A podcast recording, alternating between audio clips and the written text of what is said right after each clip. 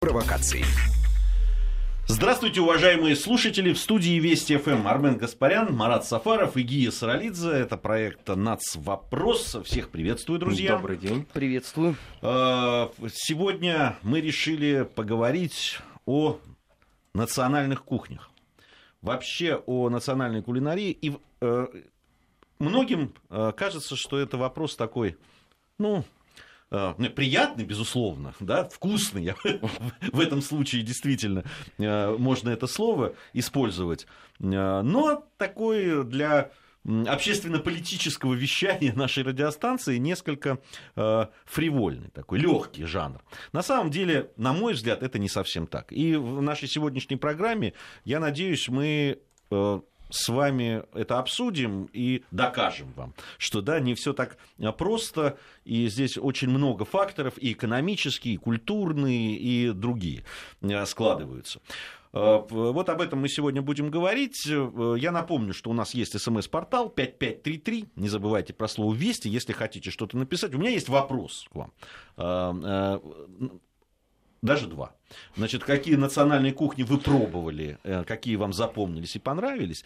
И э, э, на самом деле вторая часть этого вопроса. А вот было ли у вас такое, чтобы попробовав кухню какого-нибудь народа, да, какую-нибудь национальную кухню, вам захотелось бы узнать об этом народе, о том, где это научились готовить, придумали. Захотелось узнать больше об этом. О культуре, о географии, там, я не знаю, о истории этого народа. Э, Бывали ли такие случаи с вами? Или, ну, вкусно и вкусно. Э, 5533, не забывайте про слово «Вести». Ну, и э, кто пользуется нашим WhatsApp, милости просим, и туда тоже пишите. Э, Самое интересное о том, что вы напишете, мы обязательно озвучим здесь. Марат, в, в рамках нашей другой программы, которая посвящена тоже примерно этой же тематике, в, в программе «Народы России», мы всегда обязательно, и это было моим условием, Да, рассказывая, рассказывая о народе э, э, том или ином, мы всегда говорим обязательно, хотя бы немного о кухне. И наши радиослушатели знают- что мы завершаем всегда Да. выпуск и ждут. Это, это, это, это не просто дань там какой-то, да, нашей структурности нашей программы. Это было принципиально. А, Потому что, и э, это наше общее с тобой мнение, что Вам еще в скидку в национальных ресторанах не начали Нет, давать? еще не дали, мы их не рекламируем. Мы их не рекламируем. А, э, э, Что кухня, да, э, это часть, составная часть и вообще культурный код какой-то да, народа или национальности, о котором мы говорим.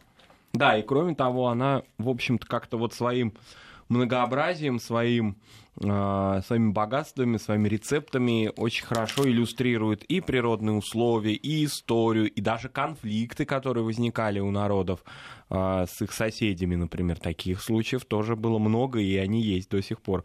Особенно, скажем, и э, в Закавказье существуют дискуссии-конфликты на рецептурную тему. И, конечно, религиозные какие-то ограничения и табуирования очень хорошо иллюстрируют.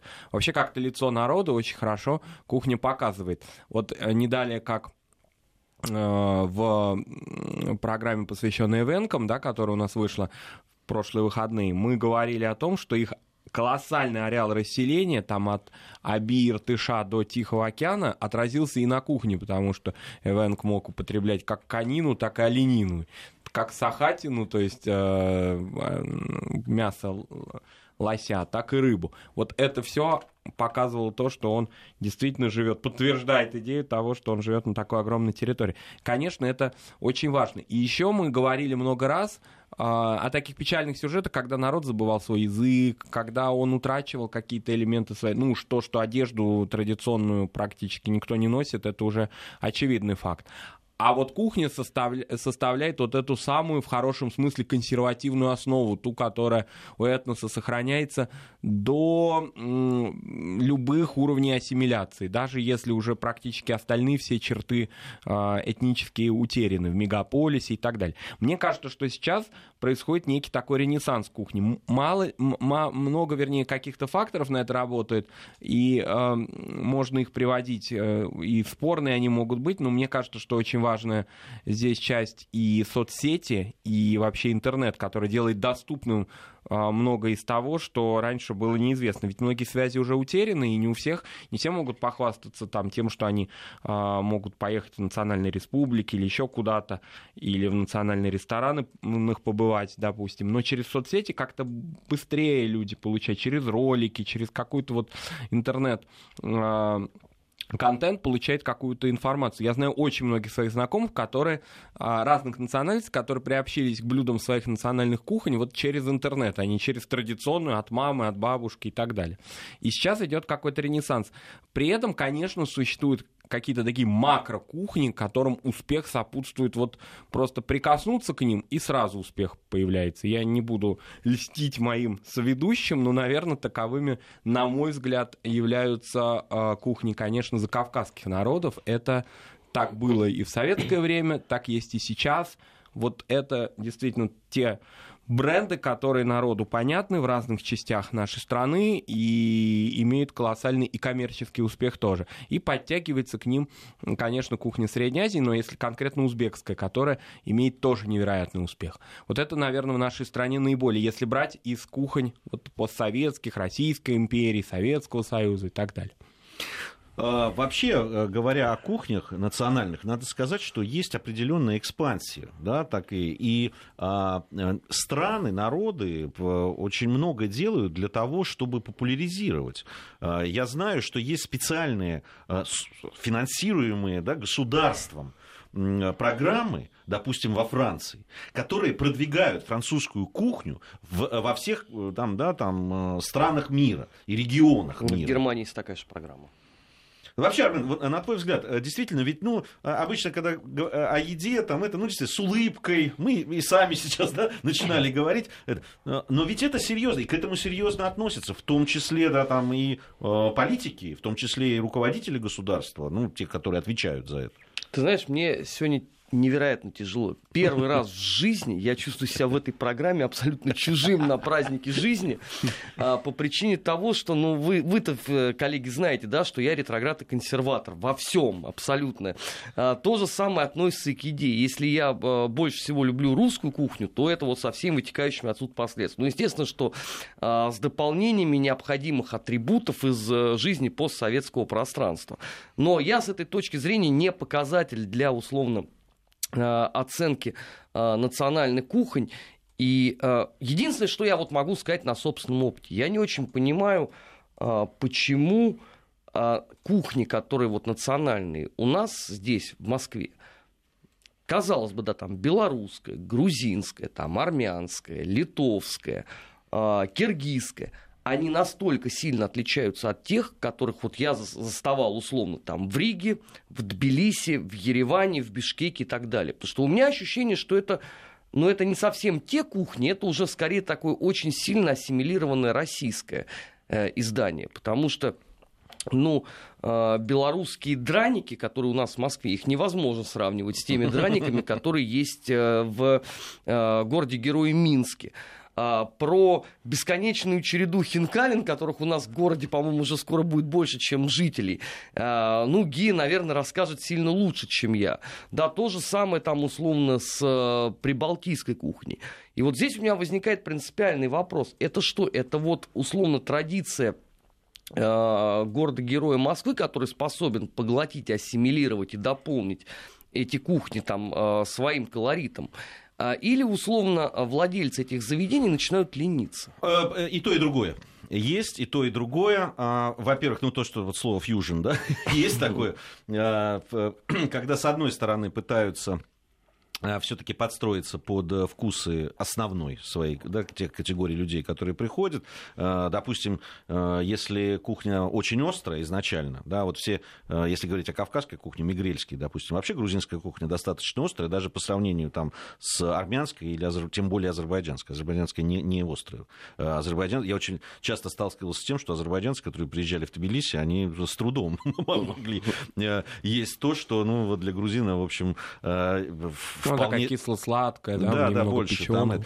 Там, а, вот, а, понятно, что начиная вот от остроты, там, да, э, количества пряностей и так далее, есть раскрученные места, которые, ну, это бывает не только с национальными кухнями, а со всякими, да, ко- которые, ну, теряют, э, что ли, интерес к тому, чтобы готовить э, вкуснее. Но, с другой стороны, такое количество сейчас и сетевых, и не сетевых э, ресторанов, это национальной кухни, что, э, в общем, всегда можно выбрать там, где э, действительно есть и аутентичное, и, или просто вкусное.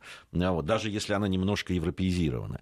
С другой стороны, э, в- Москва действительно, э, да, там я был в разных больших мегаполисах, где обычно говорят, что вот все кухни мира, да, там в Нью-Йорке, Лондоне, э, в, да, там в других городах считается, что ну вот есть кухня, которая, э, которая из, из любого региона ты можешь найти. На самом деле Москва уже давно стала таким городом, и здесь действительно можно и сибирские э, специалитеты найти, и э, среднеазиатские, и дальневосточные, и какие и мексиканские, и так далее, и так далее. Любая кухня мира э, присутствует. Причем можно найти даже, ну, не в первозданном ее виде, но очень приближенном к тому, что есть.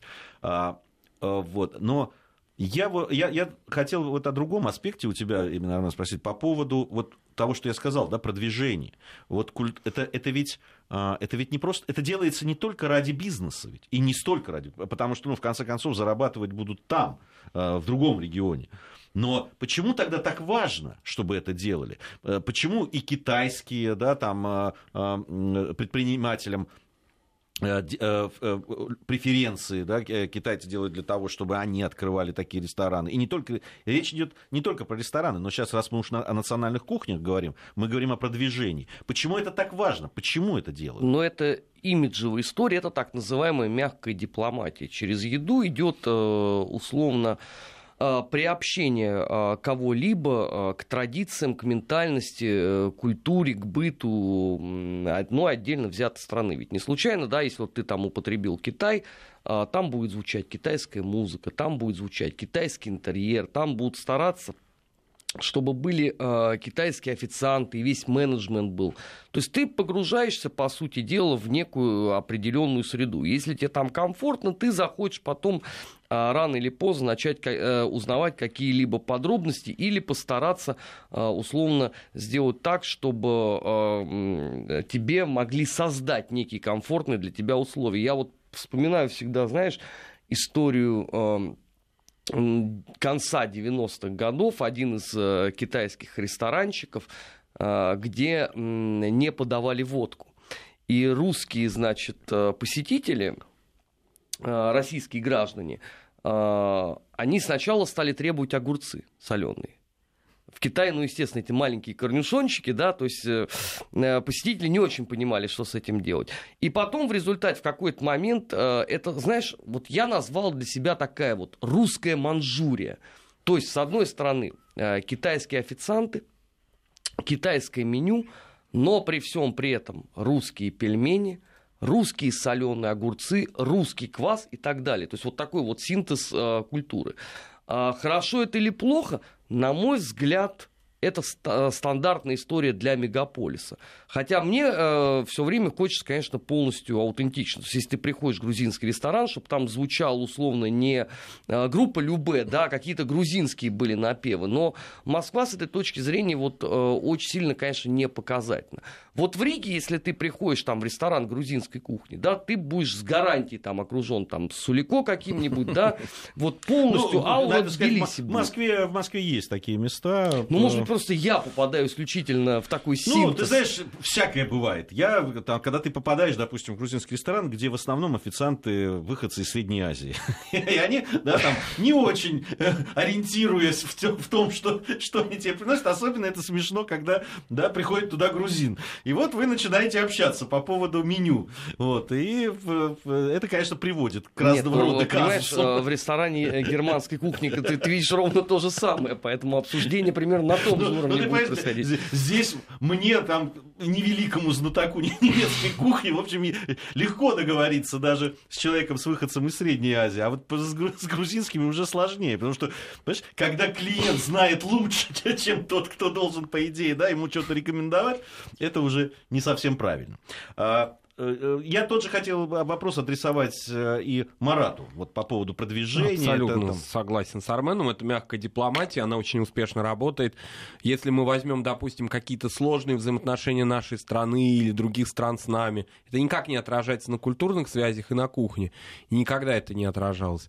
Но то же самое касается и не только, да, там, каких-то сложных моментов, связанных с Закавказьем или с Прибалтикой или с другими государствами. Все равно кухня есть кухня, и она уже входит в какую-то ткань. Конечно, здесь очень большое наследие советского, такого большого, богатого э, репертуара кулинарного, потому что он, э, ну, поколениями передается, что ли, уже более молодым людям, которые, может быть, и не были, и не помнят, и не знают этого, но это уже как-то из домашней кухни идет. И, безусловно, это, наверное, наверное, так вот уже трудно здесь сказать, она русская кухня, она советская кухня, она советская многонациональная кухня, какая она, да? Некоторые кухни сейчас, я чувствую, такую претензию имеют энергичную на то, чтобы стать а, частью вот этого такого большого советского кулинарного мифа. А, не успели они это сделать в период Советского Союза и наверстывают упущенное, вот активно к этому стремятся. Это чувствуется. Вот если, допустим, грузинская и узбекская как-то вот они еще в советское время подтянулись, да, то другие вот сейчас активно-активно на этом поле работают. Здесь еще ведь большая история, это э, известные московские рестораны советского времени, которые вот эти кухни как бы экспортировали э, из... Э, стра из республик, вернее, советских, да, и стали такими именно в, там, в 60-е, а даже если брать известный ресторан, да, на улице Горького, грузинский, любимое заведение Лаврентия Павловича, да, это вообще каких там годов, чуть ли не 38-го года. Поэтому такие мифы, они, конечно, рождаются уже многолет, многолетним периодом, и, конечно, они способствуют установлению связей определенных. Мне кажется, что вот то, что они отличаются в мегаполисе мегаполисов, в Москве, в Петербурге, в Нью-Йорке, в Париже и так далее от традиционного ареала, а, это неизбежно. Вот я, допустим, очень часто там со своими знакомыми спорю о названиях каких-то татарских даже блюд. А, когда мне объясняют люди из Татарстана, а вот это называется не так, а вот это называется эдак. А это называется у нас так, а у них эдак, потому что разные территориальные группы формировали эти кухни. И как они оказываются уже сейчас, в 21 веке, как они формируются, да, ведь этносы ведь тоже, вот на примере грузинской кухни, сколько в ней региональных кухонь, да, и какая, вот как мне все время до того, как мне Гия объяснила эту ситуацию, да, мне все время внедряли мои грузинские а, товарищи идею о каком-то преобладании мигрельской кухни над всеми остальными, и я вот свято верил в это. Так что в этих стереотипах мы живем, но если это вкусно, то это замечательно. Вот, кстати говоря, относительно мирового господства одной из таких кухонь, итальянской, ведь а, вот здесь такой пример, когда не Италия это осуществила такой, да, проект, а скорее Соединенные Штаты, потому что итальянская кухня стала глобальной благодаря э, национальным заведениям в Нью-Йорке, в, в маленькой Италии, потом благодаря кинематографу много позже, да, когда вот уже в некий такой ну, уже сетевой, что ли, формат это перешло. Так что не всегда страны, да, вот формируют такую повестку дня, иногда просто бизнес. Ну, между прочим, э, то же самое можно сказать о мексиканской кухне. Да, то же самое, э, конечно. Одна из самых э, вообще считающихся тоже, ну, таких глобальных, да, кухонь, которые входят там в пятерку самых да. известных, самых популярных, да, на, на, наряду с французской, китайской, там, итальянской, это мексиканская кухня. И тоже, ведь как таковой американской кухни нет, да, там в конце концов, ну, трудно назвать там гамбургеры,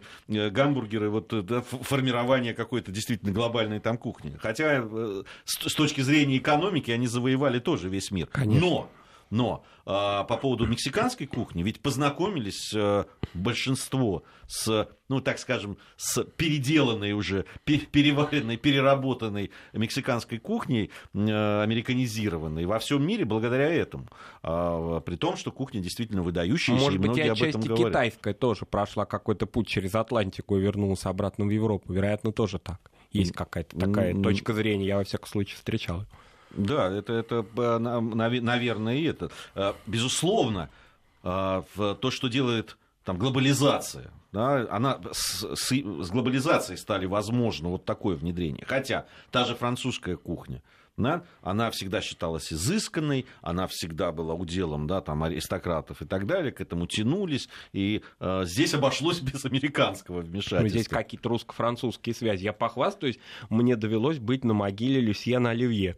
И вообще это теперь такой туристический, не знаю, ну, не маршрут, но, во всяком случае, все посетители старинного Веденского, а, кстати, она было героем одной из наших программ, посвященных немецкой слободе, Веденского или немецкого кладбища, обязательно значит, курсирует вокруг этого интересного памятника. Уж не знаю, восстановленный он или аутентичный, так вроде на вскидку кажется, что старинный 19 век. И совершенно всем понятно, как сильно ушел рецепт а, середины 19 века, сочиненный этим а, выдающимся да, французом, от того, что мы называем салатом, названным его именем. Кстати говоря, мне моя соведущая по культурному путешествию Полина Ступак сказала, что в Испании салат оливье называют русским салатом. Ну, вот это во всем мире вот... называют. Во всем да. мире уже. Его называют русским салатом. Ну, то, что мы называем оливье, да. они называют русским салатом. Больше того, даже во многих московских ресторанах в последние годы появилась какая-то дикая тенденция писать русский салат. Я-то как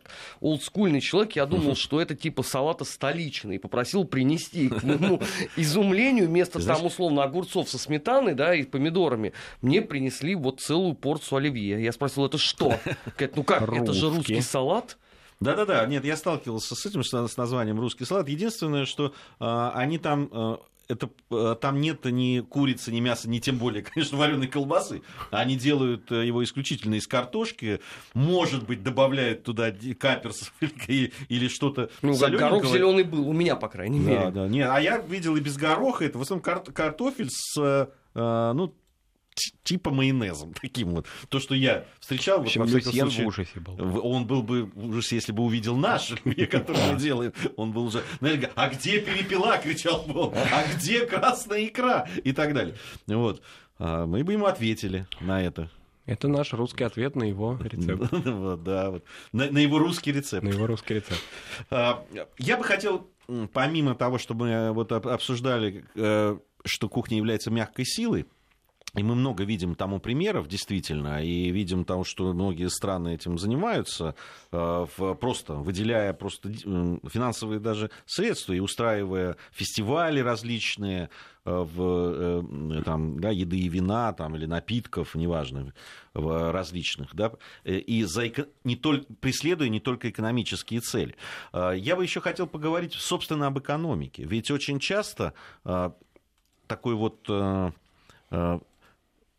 такое продвижение э, идет не потому, что кто-то этого очень хочет там в стране, допустим, ну вряд ли э, в странах Средней Азии очень сильно э, субсидировали да, то, чтобы среднеазиатская, там, узбекская, например, кухня завоевала Москву. Нет, просто приезжали люди, которые этим занимались, которые, которые умеют готовить, которые всю жизнь готовили, и тут получилось, что, оказалось, что это востребовано. Я думаю, со Средней Азии еще очень большую роль сыграли блогеры, а, ну, легендарный уже, да, обросший легендами и своими, значит, людьми, которые ему симпатизируют, которые с ним спорят. Я думаю, всем понятно, что речь идет о Сталике Ханкишиеве, да, и вот о тех людях, о Хакиме Ганиеве, их очень много таких людей, ну, очень талантливых, в Узбекистане их называют ошпазы, да, то есть мастера приготовления плова прежде всего, да, они, конечно, очень сильно популяризировали. Они как-то функцию государств своих выполнили. Хорошо, мы об да этом я бы поговорим. здесь поспорил бы, кстати. Ну, вот по поводу после новостей этого. поспорим и еще послушаем э, э, аналитика тоже по этому поводу. Давайте новости сейчас.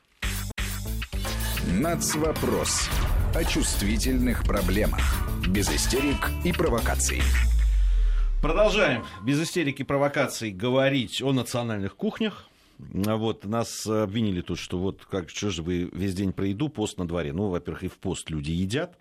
А, кстати, во многих а, национальных кухнях есть постные блюда, вот, которые можно употреблять в это время.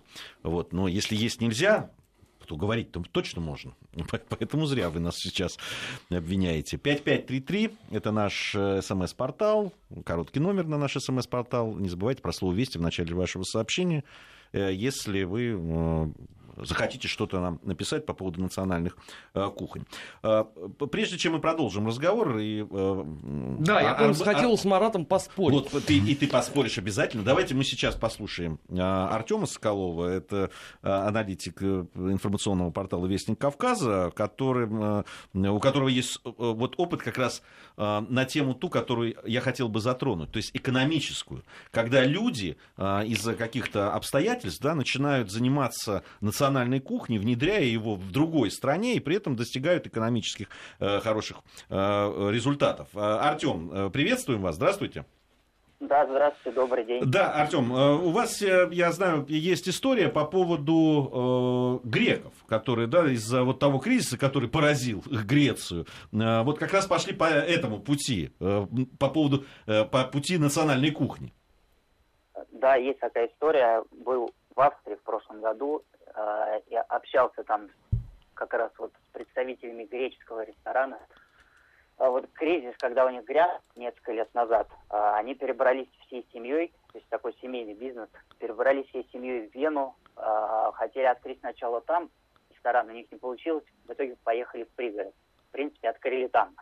Э, начали развиваться и в течение нескольких лет, в принципе, добились там неплохого уровня, у них там достаточно много а, клиентов, посетителей, и не так, чтобы большая конкуренция, то есть городок там небольшой, тоже пригород, вот Вена, понятное дело. Вот. А, в самой Вене тоже общался, там а, очень много национальных а, различных ресторанов, то есть там греческая кухня, я даже встретил один ресторан русской кухни, был удивлен. А, который держит на пару русский и армянин. Вот я не знаю, как, как, как, какова судьба этого ресторана сейчас, но а, год назад он еще там функционировал. И, в общем, гре... Да, да. Да, Артем, я хотел спросить, а это вот похоже на то, что происходит в России, вот с национальной кухней? Вот то, что вот вы рассказали об опыте австрийском, а насколько он при, э, при, применим, этот опыт, в нашей действительности? Да я думаю, абсолютно то же самое, конечно. А у нас в Москве сейчас очень много различных национальных ресторанов, если так можно выразиться. Очень много грузинских в последнее время открывается. Я думаю, это, в принципе, все видят. Китайской кухни там и так далее. А, и, в принципе, за последние 10 лет по всей стране открылось э, количество точек общественного питания где-то увеличилось примерно в два раза. То есть это, это по всей России вы имеете в виду? По всей, по, по всей России, да, по, по Москве, к сожалению. А, а, нет, а нету цифры, какое, какое из этих э, вот э, э, заведений, а, какой процент вот национальной кухни, с национальной кухни? Вот по, по, по национальной кухне сложно сказать. Вот, в принципе, там, допустим, если брать Москву и Кинкали, допустим, грузинский, можно отведать там, я не знаю, этих точек примерно, ну, исчисляется, наверное, сотнями. То есть это не обязательно может быть какой-то грузинский даже ресторан. Может быть просто ресторан кавказской кухни, там, естественно, это все будет. То есть а, я знаю, вот азербайджанские рестораны есть, там тоже, допустим, можно отведать и хачапури, и хинкали, там, то есть это, в принципе, очень популярное направление в последнее время. И тот факт, что грузинские рестораны, там, допустим, те же, вообще кавказская кухня, не обязательно грузинские, есть за рубежом, там, и в Вене, там, в Европе, во многих странах, в Германии там, и так далее. Это тоже, я думаю, о многом говорит. Э, спасибо большое, Артем. Э, Артем Соколов, э, аналитик информационного портала Вестник Кавказа, был у нас на связи. Но вот это вот экономическая составляющая. То есть те люди, которые приезжают, и да, там, начинают работать именно вот в этой области. Потому что, чего уж там греха таить, в какой-то момент, да, там, я, если вспоминать свою молодость, э, юность в Москве, конечно, с, вообще не очень хорошо было с общепитом в Москве. Он уступал даже Питеру там, и другим городам, э, уже не говоря о городах южных. Да? Ну, действительно, просто эти очереди в простые кафешки или столовые, наверное, многие помнят, если помнят там начало 80-х э, годов в Москве. И понятно, что огромное количество людей, которые понятно, тоже хотят есть, и э, было где развернуться.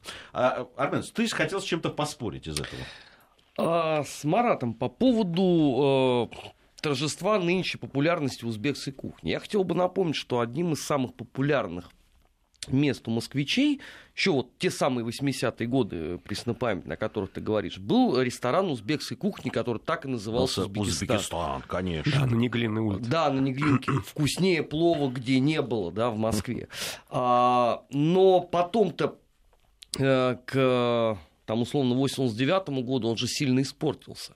Так же, как и э, рухнул, по сути дела, ресторан «Пекин», да, который был ну, на пике популярности, там, 82-й, 83-й, потом его закрыли на ремонт, в результате получилось не совсем то, что вышло.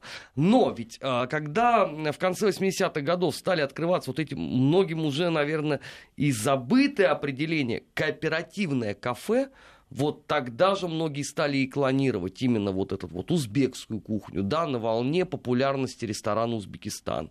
А, я даже могу напомнить, Ги, ну ты, наверное, вспомнишь, а, были же кафе мини-арагви, да, то есть такой тонкий отсыл, что это как бы почти тот самый арагви, но на самом деле чуть поменьше уровнем. Это же все было. А самое главное, что москвичи очень быстро к этому привыкли. И, по сути, а, вот эти вот ставшие а, сначала неким таким культурным событием, вот эти мини-кафе там в районе Кузнецкого моста, там в районе э, Покровки, там еще где-то, они же потом стали клонироваться. И, по сути дела, вот то, что мы видим сегодня, да, вот это вот там э, бум э, вокруг э, там хинкалин грузинских, да, или вокруг узбекской кухни, это же все корни оттуда. Просто выросло поколение, которое стало воспринимать это абсолютно нормально. У нас теперь есть другая проблема, что вы попробуйте в городе найти ресторан русской кухни.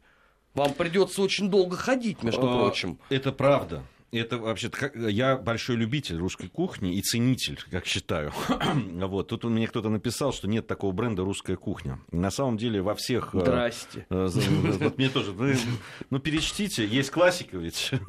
а курицкая каша тогда к какому бренду а должна относиться? литература 19 века вся ну, не, ну даже я об этом даже спорить сейчас вот не буду и там приводить. Но если человек э, у него есть возможность писать в WhatsApp, значит у него есть интернет, есть возможность зайти Логично, туда и посмотреть, да. да, э, и он многое узнает. Но, э, к сожалению, а, к сожалению, в Москве действительно как-то с этим плохо. С другой стороны, ты знаешь, я съездил в Ярославль и понял, что ни, ничего не пропало, все, все нормально, и э, я думаю, что придет время, когда все вернется на круги своя.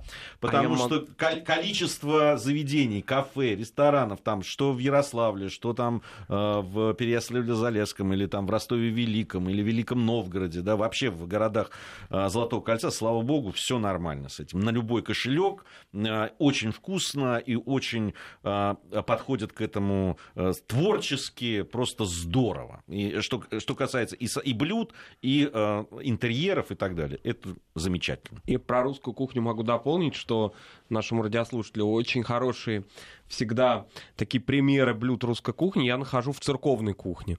Это очень распространенная ныне практика. Монастырские трапезные, церковные. Есть отдельные ответвления в Москве, в том числе старообрядческие трапезные.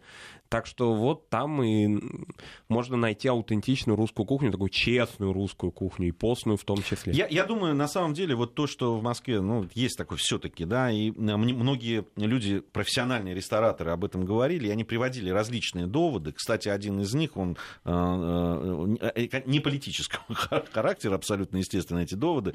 Один из них, что, ну, русская кухня не очень сочетается с вот тем сейчас Э, здоровым образом жизни, которые там ведут э, представители э, креативного класса, да, там зеленый салатик там и так далее. Все-таки русская кухня, там и картошечка, и ну, выпечка различная, пироги и так далее. Да? Ну вот здесь есть вот это. Ну довод такой очень странный, потому что я и... не, не дали, как несколько дней назад, представителей креативного класса видел в огромном количестве на трех этажах ну, одного грузинского заведения. Там было очень Да в том-то и дело. Я и хотел сказать, что грузинская, да и вообще кавказская кухня тоже, прямо скажем, с обилием там э, и выпечки, и лаваша, и там... Да. И, и, и, и креативный и, класс прям с удовольствием уплетался. Да, да. да нет, мне кажется... Их, их можно застать да. и... Дело тут не выпечки, а в том, что креативный класс традиционно не любит все русское, поэтому дайте вещи называть своими именами. Там, ну, со времен Тургенева ничего не поменялось с этой точки зрения. Не все. Но посмотрим. Э, сейчас мы должны прерваться ненадолго, затем вернемся и э, продолжим. Нацвопрос. вопрос о чувствительных проблемах. Без истерик и провокаций. О чувствительных проблемах э, национальной кухни сегодня идет речь у нас в «Нацвопросе». Армен Гаспарян, Марат Сафаров, Гия Саралидзе в студии э, Вести ФМ. Э, откликнулись наши слушатели по поводу русской кухни и в WhatsApp, и на смс-портале э, пишут нам и предлагают э, различные варианты. Я говорю о том, что ну, по сравнению с другими, ну, все-таки согласитесь, э, ну, наверное, в Риме там тоже есть разные рестораны, в том числе и французские, и китайские, но все-таки итальянских значительно больше. Считаю русскую кухню достойной того, чтобы в столице страны русской кухни было представлено чуть побольше, чем сейчас. А, конечно, так-то есть, безусловно. Ну, кстати, отдельная история, это рассчитанная на иностранцев. Да, ну, это довольно дорогие заведения, потому что рассчитанные на богатых туристов в центре города, в престижных местах. Ну, это понятно, но согласитесь, что э, и сами москвичи, уж тем более люди, которые из регионов э, различных приезжают э, погостить или в турпоездки в столицу страны, ну, вряд ли им по карману такие, такие дорогие рестораны. Меня, между прочим, знаешь, одно время невероятно озлобляло если на, а, условно, один случайно нашедшийся где-нибудь а, русский трактир ты встретишь 15 ресторанов японской кухни. Да, да, Ну, то есть у тебя ощущение, что ты находишься не в Москве. Были миксы тогда, как помнишь, когда, когда в некоторых ресторанах сочетали японскую и русскую кухню, такое тоже. Суши, антисуши. Да, да, да, было такие вот э, вещи. Но это все понятно, что здесь все-таки есть э, э, спрос. Э, э, упал спрос на японские рестораны, их стало значительно меньше в городе. А вот, они, я, я, поэтому я и сказал, что я уверен, что все-таки э, обратная такая история произойдет. Потому что ровно те люди, да, там из Москвы, из Питера, из других городов, они едут по Золотому кольцу, наши туристы, да, во внутренних туристов, и они с удовольствием идут эм, ну, в том же Ярославле или в Ростове Великом в э, рестораны с русской кухней и с удовольствием ее едят. Поэтому думаю, что не за горами то время, когда придет. Но э, мне кажется, что и вообще-то нужно, конечно, какую-то программу развития этого тоже нужно иметь. Я понимаю, что здесь скорее больше все-таки инициатива инициатива людей, это э, какая-то и свободная конкуренция, понятно. Но мне кажется, что не помешает. Потому что и так, и так, вот, да, там э, э, наш сегодня собеседник из «Вестника Кавказа» Артем Соколов рассказывал про Вену и про русский ресторан. А в принципе русские рестораны есть везде, во всех крупных городах. Ну, посмотрите, там и в том же Париже, и Нью-Йорке, Лондоне, пожалуйста. Да. Ну, Париж, с открывается... точки зрения, вообще не показатель, потому что после наплыва русской миграции 20-х годов а где... он, он вообще был, извините, русским Парижем. Ну, крупные города, согласись, в большие города, они ну, туда тоже переселяются. В разные годы переселились. Ну, в Нью-Йорке, например, в том же, да, и в Лондоне. Ну, полно. И наших представителей, за ними подтягиваются и другие посмотреть, как иностранцы за обе щеки уплетают русскую кухню здесь, особенно когда домой приглашаешь гости, и там русская кухня, да, там, не, не знаю, начиная от пельменей и заканчивая какими-то другими, такими русско-кавказскими блюдами. Там, э, вот, Советскими, называй их проще. Вот именно. Отлично все идет, отлично, просто э, за милую душу. Вот. Э, и такая, мне кажется, что это не помешает и с политической точки зрения такая экспансия, потому что, знаешь, ругать людей, у которых ты только что поел, они, конечно, на все способны, эти негодяи из Запада, но все-таки тяжелее. Но все-таки тяжелее. Я э, хотел вернуться вот к э, истории с экономической точки зрения. Вот а, да, приезжают люди да, из той же Средней Азии. Вот обратите внимание, все-таки вот в таких национальных заведениях эти люди, даже а, тех, кто кому свойственно, знаешь, поворчать про то, что понаехали и так далее. Вот здесь они воспринимают этих людей абсолютно э, на своем месте и спокойно. Вот э, это ведь присутствует, согласитесь. Конечно, потому что ну, как-то очень было бы странно, да, как вы сказали, да, только поесть и сразу ругать, да, поэтому, конечно, и потом какой-то существует стереотип, что человек с Востока, у него вот прямо вот он родился уже таким, что он рядом с Тандыром рядом с Казаном, да, и вот это его такая вот прерогатива, что называется, его практика. Может быть, и, и с этим тоже связано. Но мне кажется, что мы еще недооцениваем формирование параллельной такой кулинарной реальности в мегаполисах, которая есть и которая связана с конфессиональными заведениями. Они стремительно развиваются. Я, конечно, говорю о халяльной кухне. Она очень активно развивается. Если раньше она была скорее такая немножко полумаргинальная, то есть она была связана там с базами продовольственными, где-то на окраинах и так далее, то теперь это уже какие-то центровые места. Вот, допустим, вокруг Московской соборной мечети целый кластер уже сформировался таких халяльных заведений. Когда я там бываю, то я вижу там людей, ну, очень, во-первых, разных по своему социальному статусу, во-первых. Не берем даже этнический момент, а очень разных с точки зрения их э, материального такого чисто, вот визуально это видно. И, конечно, этнический, этническая картина. Вот просто такой поликонфессиональный мир. И москвичи, и мигранты, и состоятельные восточные люди, очень разные люди. Вот они посещают халяльные заведения. В параллель идет пусть еще и не в таких масштабах, потому что и община гораздо меньше, а кошерные заведения. Они очень, ну, такие, я бы сказал, престижные, скажем так. Причем интересно, что поскольку мусульмане, придерживающиеся халяльной практики, могут потреблять кошерную пищу, но не наоборот, то они охотно посещают кашрут. Вот заведения. Я много видел в кошерных заведениях людей, э, мусульман, которые там значит, столовались. Поэтому это вот тоже такая интересная вещь. Наверное, это свойственно большим мегаполисам, вот крупным городам. А, и в Москву это такая реальность тоже пришла. А, написали тут на WhatsApp про Великий Новгород и э, ресторан, знаменитейший ресторан с советских времен «Детинец». Не, не, не, это не реклама, абсолютно, это констатация факта. А, в э, Кремле, прямо в, в собственно, в строении, да, в башне, которая Детинец называется, там действительно с советских времен существовал и существует, видимо, и сейчас. Я давно, честно говоря, не был. Вот, э, рестораны действительно с русской кухней. Одни названия были там рыба по-царски, борщ боярский, щи по-соцки. Это было здорово и очень вкусно. Действительно, тогда готовили в, в советское время, там не во всех ресторанах а Москвы можно было поесть так вкусно, как там, и, недорого, надо сказать, еще к тому же.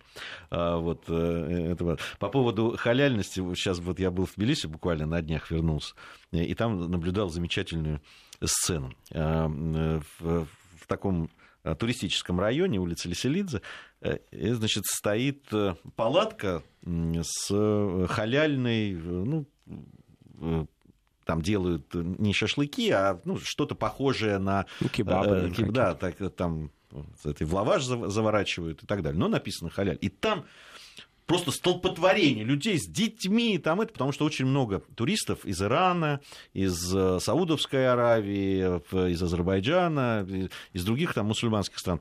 Вот. И, значит, вот прямо семьями там стоят люди. Вокруг полно других ресторанов различных, но именно там вот это э, стоит толпа этих людей. И вообще, конечно, э, удивительное а вот это сейчас ощущение, если вот в самый там центр такой туристического Тбилиси, это такое смешение людей. То есть я, я зашел в одно из заведений, которое находится рядом с районом Бань один из самых старых районов Тбилиси. И там э, действительно сейчас такой центр туристический. И там в этом заведении были, вот прямо на одной небольшой такой площадочке были японцы, значит, э, приехавшие, вот, ну, по мне показалось, судя по разговору из Ирана, значит, э, были грузины, русские, э, приезжие из Украины и так далее. И вот это все было там, ну, не знаю, площадь, там, не знаю, 40 квадратных метров. Э, очень любопытно. И интересно, что все при этом ели грузинскую кухню, и всем нравилось. Это вот такое продвижение бренда своего. Вот ты сейчас сказал про Грузию, я вспомнил, что ровно то же самое было там лет, наверное, 8 назад в Москве, но прямо около метро Новокузнецк где открылся кафе халяльной пищи, и весь офисный планктон, который был в Замоскворечье, он несся именно туда. То есть всем хотелось попробовать, вот что это так, очередь стала. Вот знаешь, у меня ощущение было иной раз, что, может, фильм какой-то снимают, да, там про, условно, Макдональдс, там, 90-го года. Ну, потому что вот полно кафе пустых, да, а люди идут туда. Вот всем стало интересно, что это такое. И несколько месяцев был совершенно дикий ажиотаж. Пока э, ушлые владельцы близлежащих заведений не подумали, что а чем мы хуже, собственно. Почему бы нам не перестроить меню? И все. И на этом э, вселенский ажиотаж спал. И все, снова все кафе были полны-полно. Казалось бы, да, вот один человек э, решил это ввести. И сразу же звезда балета. Да. К сожалению, мне написали сразу и на WhatsApp, и по смс-порталу, что детинец в Великом Новгороде закрыт.